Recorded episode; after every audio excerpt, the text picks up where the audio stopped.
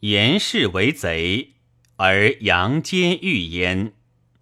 到周，周君留之十四日，再以胜车驷马而遣之。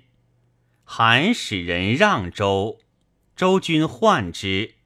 客谓周君曰：“正与之曰：‘寡人知严氏之为贼，而杨坚欲之，故留之十四日以待命也。